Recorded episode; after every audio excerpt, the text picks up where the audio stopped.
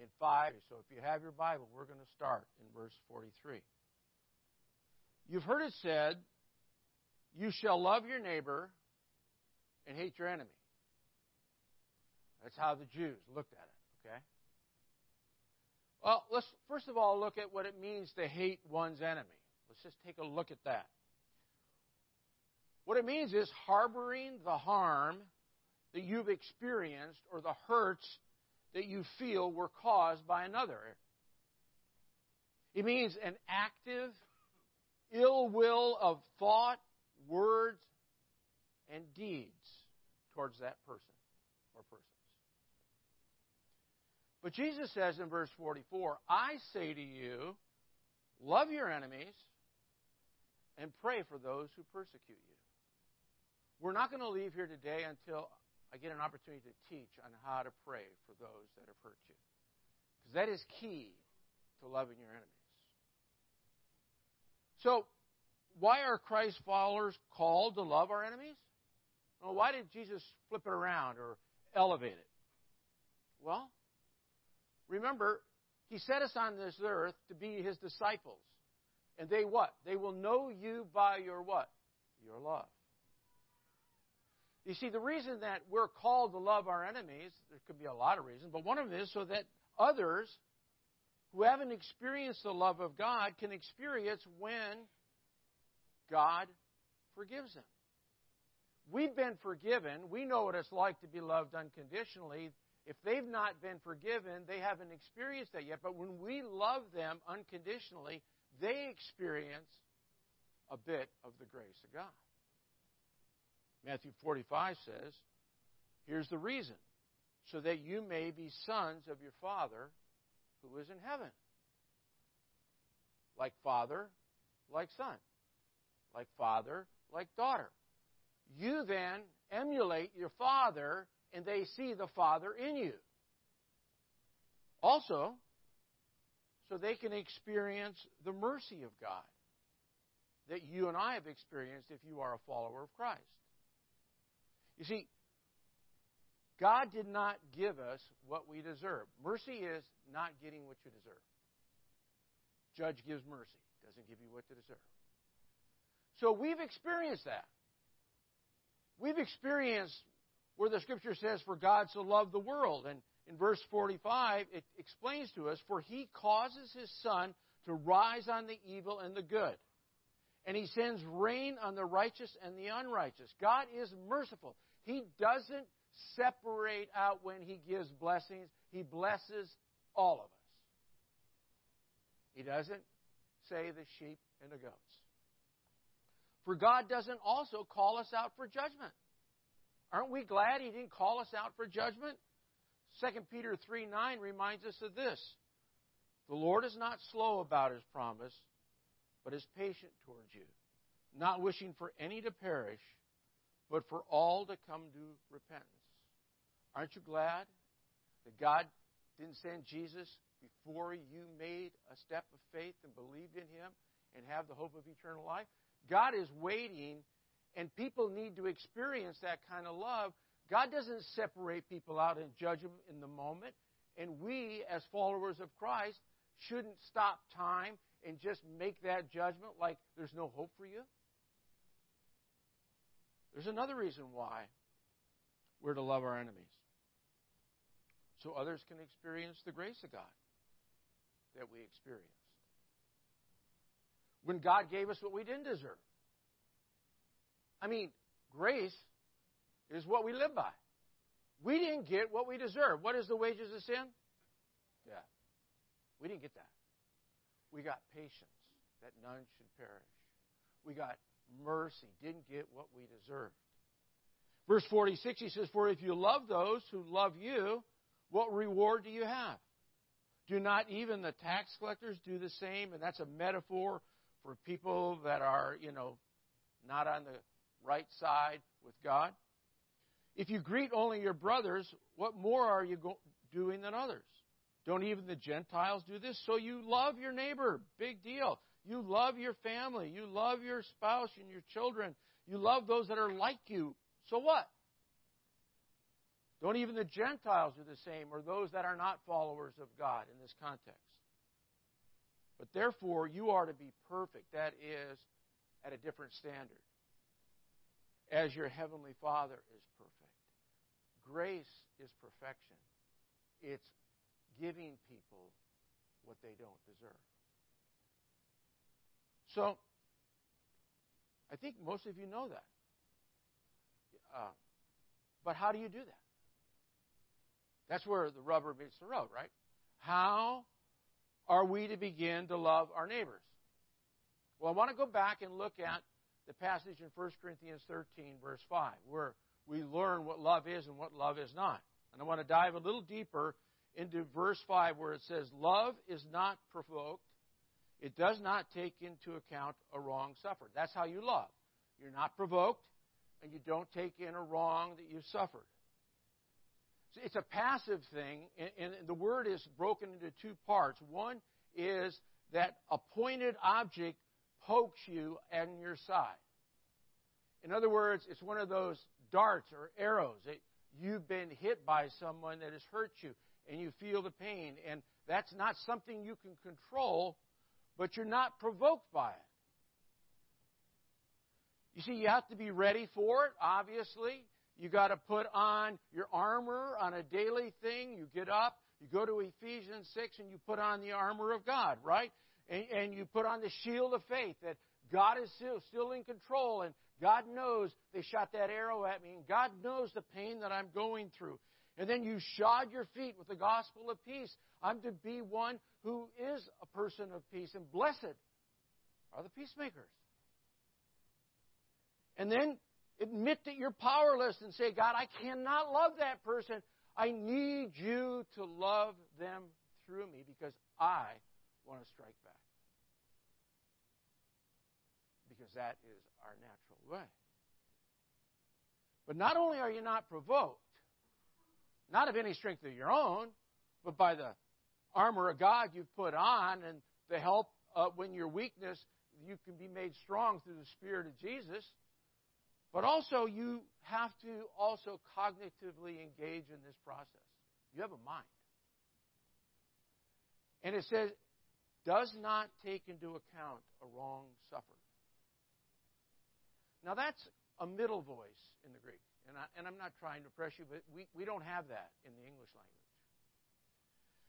But what we know is it's not passive, like you're out of control, like, you know, you've had this pain come from beside you. And it's not something that you actively do. No, it is a decision, a choice that you make cognitively. You are aware that you have been hurt and harmed, but then you have to choose, it says there, to not take it into account. The word there is the word we get logos from, logic. So you have to reason. You have to reckon. You have to consider it. You have to make a choice to not document that hurt, not register it or keep track of it, because that's literally an accounting term. To not make a record of it, not in your journal. It's not good to write those things in your journal. If you do, tear it up, write it, tear it up, give it to God. We're going to walk through that. You're not to write it on your cell phone, on your notes app. Don't put it there. It's not to be on Facebook. You don't vent it there. You don't put it on Instagram. You don't do a Twitter blurb. And it's not part of your Snapchat story. You don't write it down, because you're not going to take it into account. You've got to choose to do that. And when I think of that, not keeping score, because that's keeping score, see? That's a tit for a tat. You got me, I will get you. I'm from Chicago, and uh, I grew up there and went to some weddings, and some of my buddies got married, and weddings are a little different. I was in shock when I came to California, and I, I've done a lot of weddings in California, and, and I don't want to stereotype California weddings and, and how somehow make you as a bride feel, you know, like you got to do a Chicago wedding. But uh, I remember an Italian wedding in Chicago from my best buddy. They don't do finger food at Italian weddings. They don't do cake-only receptions. I mean, I think that's cool, okay? No, they have a sit-down, seven-course meal served with the choice of fish, chicken, or beef. It's an open bar, never a no-host event. I'm a teetotaler, so that doesn't do me any good. But you don't pay a dime. And uh, your gift to the bride and groom is like your ticket into the event. I remember this very well because I was the best man, and the groom was there, and the reception line was there, and uh, and I was coached by the father of the bride. Okay, when they come and they hand an envelope to the groom, he's to hand it to you, and then when your pockets get full, I'm going to take them. And I handed them to the father-in-law, who had a briefcase or a drop safe nearby. We're talking hundreds and hundreds of people. We're talking lots of envelopes. And the next day, at the bride's family gathering, both the bride and groom, they didn't rush off on their honeymoon. No, they had to show up at the home, and every gift, every envelope was reconciled to the wedding book. So every card was opened with the whole family gathering. The father would look at the card, and they'd count the cash. It was a good goal. They would make enough money to get a down payment on a home. It was a great goal. I remember my, my buddy back in the seventies got seven thousand dollars at the wedding, and that was a down payment on a home. So it was a good thing. It wouldn't work in California now, but big checks. But, but here's what they did. They would count the cash, and they would check, the father would check how much each guest gifted his daughter. And then he would look at how much he gifted their daughter at their wedding, because he had it recorded. He kept track of every gift of every wedding because he knew that his daughter's wedding was coming up one day. And did they match or exceed his gift? If not, the next wedding, the gift would be reconciled to balance it out. That is a tit for a tat. That is not what the Scripture says, where it says to not take into account a wrong suffering. So what are some of the consequences? And not just that. I'm talking, you know, you know what I mean when you've been hurt. You know how deep the hurts are, and oftentimes they're greater within our families and or at our workplace. What, what are some of the consequences of love denied by harboring the hurts? You see, love doesn't take into account a wrong sufferer. If you're provoked and you take names, what can you expect to happen in your life? First of all, Christ's followers will not be known by their love. You'll be known by your love. No, they will not know you by your love. Jesus said, "A new commandment I give to you, that you love one another, even as I have loved you." That's agape love. "That you also love one another. By this, all men will know that you are my disciples, if you have love for one another." This is the greatest outreach you could ever have. It's hard to export into the lives of others what you haven't imported into your own life. It's like, why do I want that? Bitterness will become a destructive force in your life. You see, anger doesn't go away. You either bury it, or you explode, or you express it. And when you bury it, it is destructive. There is a rhythm of hate. And I'm using the strong word, hate. Because that's what Jesus said, you either hate or you love. Hebrews twelve fifteen describes it to us. "See to it that no one comes short of the grace of God." What? Giving people what they don't deserve. Because that's what we experienced. "That no root of bitterness." Did I say that right? I'm from Chicago. We say root, root. You know, I, I does it sound okay like I'm not from Chicago? Uh, causes trouble, and it may, and by it, many be defiled. So there's here's the rhythm. Bitterness causes trouble, people are defiled. So I want you to look at a picture of the star thistle. We all know the star thistle, okay? It's not native to California. It's a Mediterranean. It was brought here. There are no predators. There is no ecological balance for star thistles. Destroy, horses eat them, they'll die. You know, they get them stuck in. You know what it's like to get a star thistle. It's like they're vicious. And uh, bitterness, and I want you to think of the star thistle, and I want you to think what bitterness does. It destroys others around you. Go to that, okay? Now go back to the star thistle. The star thistle has a root system that poisons everything around it. It when it moves in, everything else dies. That's the root of bitterness. And when you harbor hurts in your life, it's destructive. It will destroy you, and it'll destroy those around you. And here's maybe even worse consequence of love denied when you don't love with mercy and grace like you were loved. The harboring of hurt may give a foothold of oppression, sometimes physically, sometimes emotionally, but surely spiritually, to the enemy of our souls. Listen to what it says in Ephesians four twenty-six. Be angry.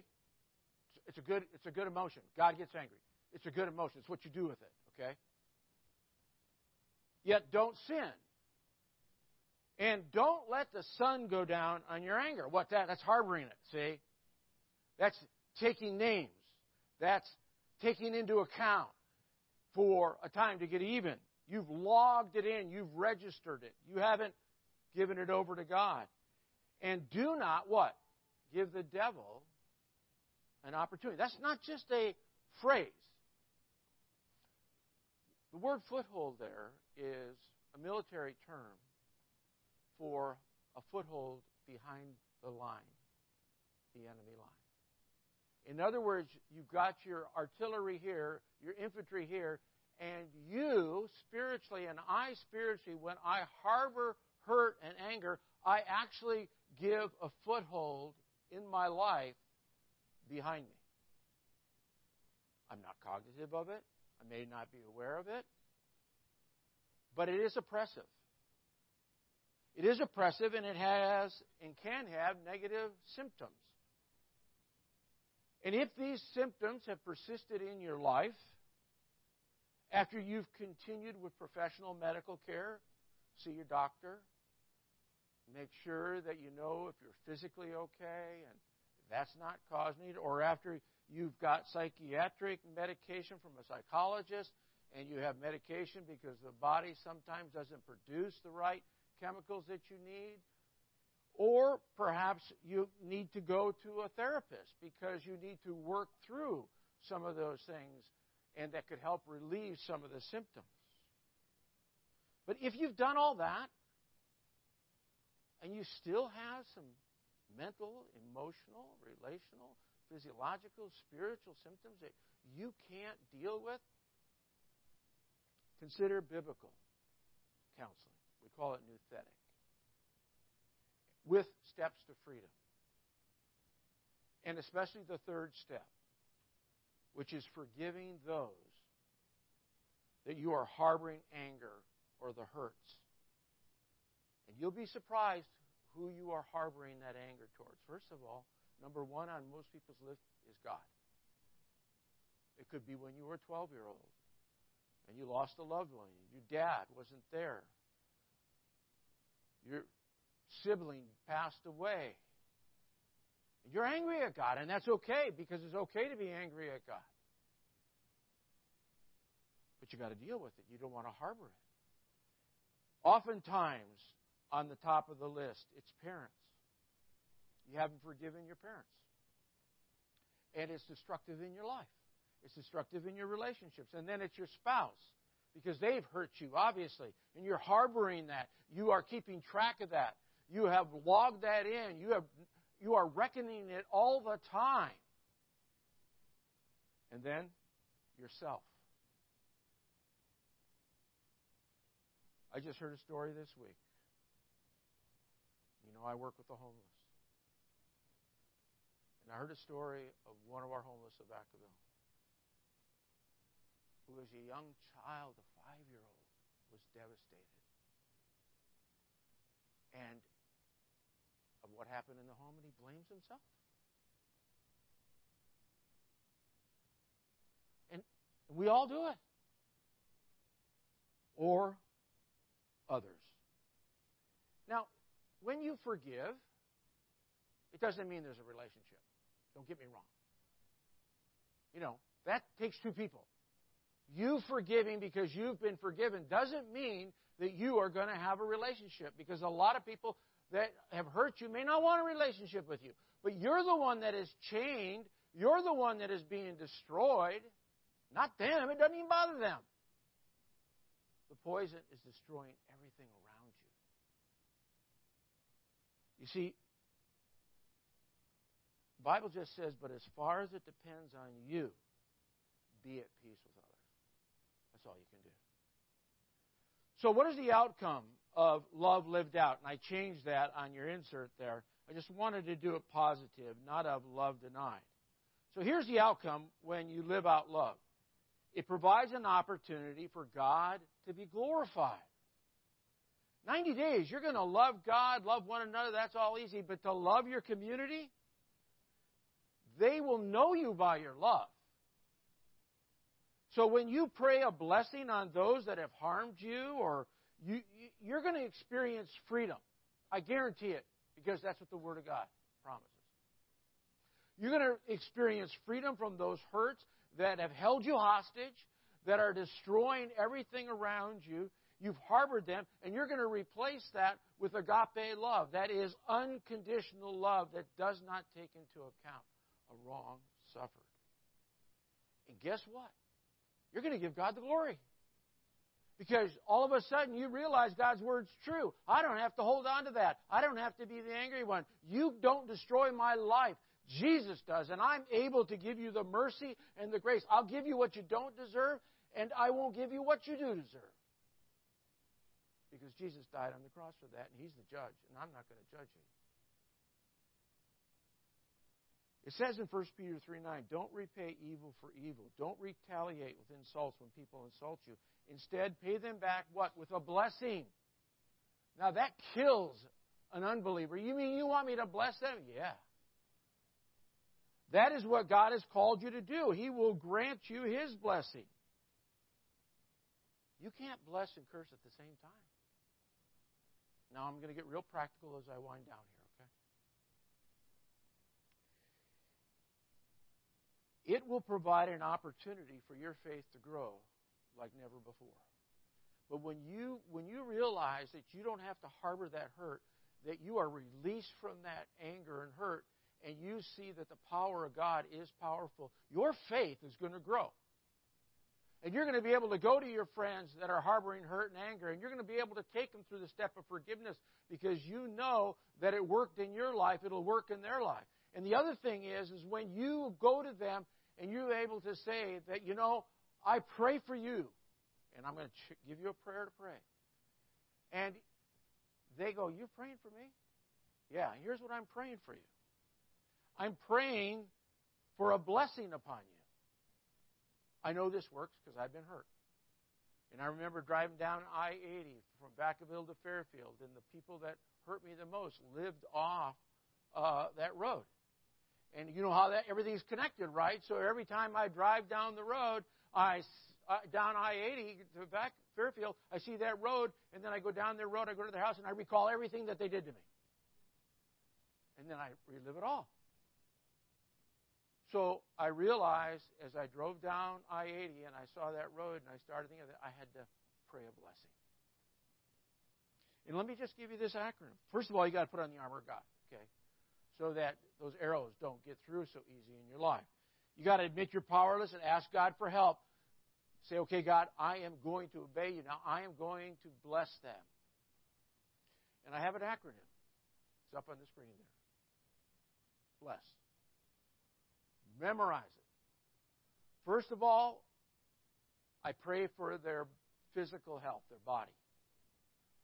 I, I'm I'm, I'm reminded of some people that I'm harboring some hurts against even as I was preparing this, and I'm having to pray for them, and, and it's, it's subsiding some of my hostility.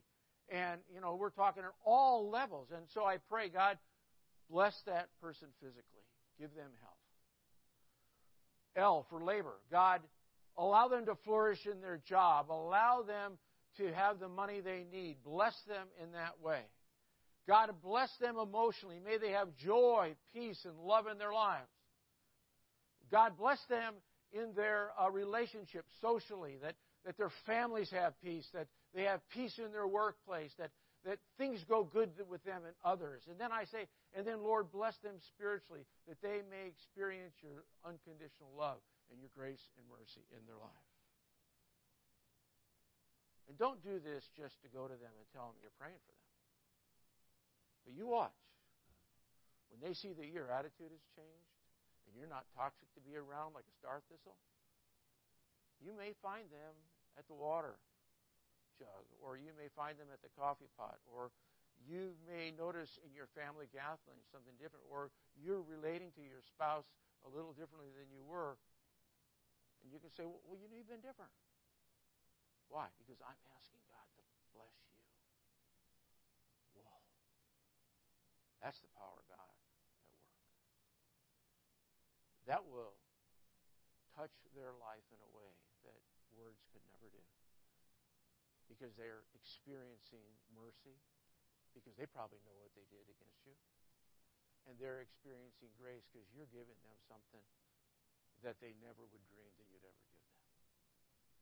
So I'm going to pray right now that during these ninety days, you put that into practice, and they will know you by your love.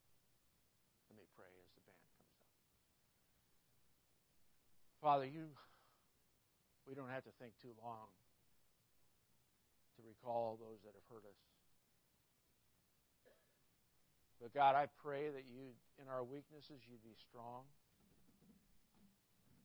That you would give us the faith to trust you, to begin to bless those that have hurt us, so that they may experience the love and the mercy and the grace that we've experienced through Christ Jesus, in whose name we pray.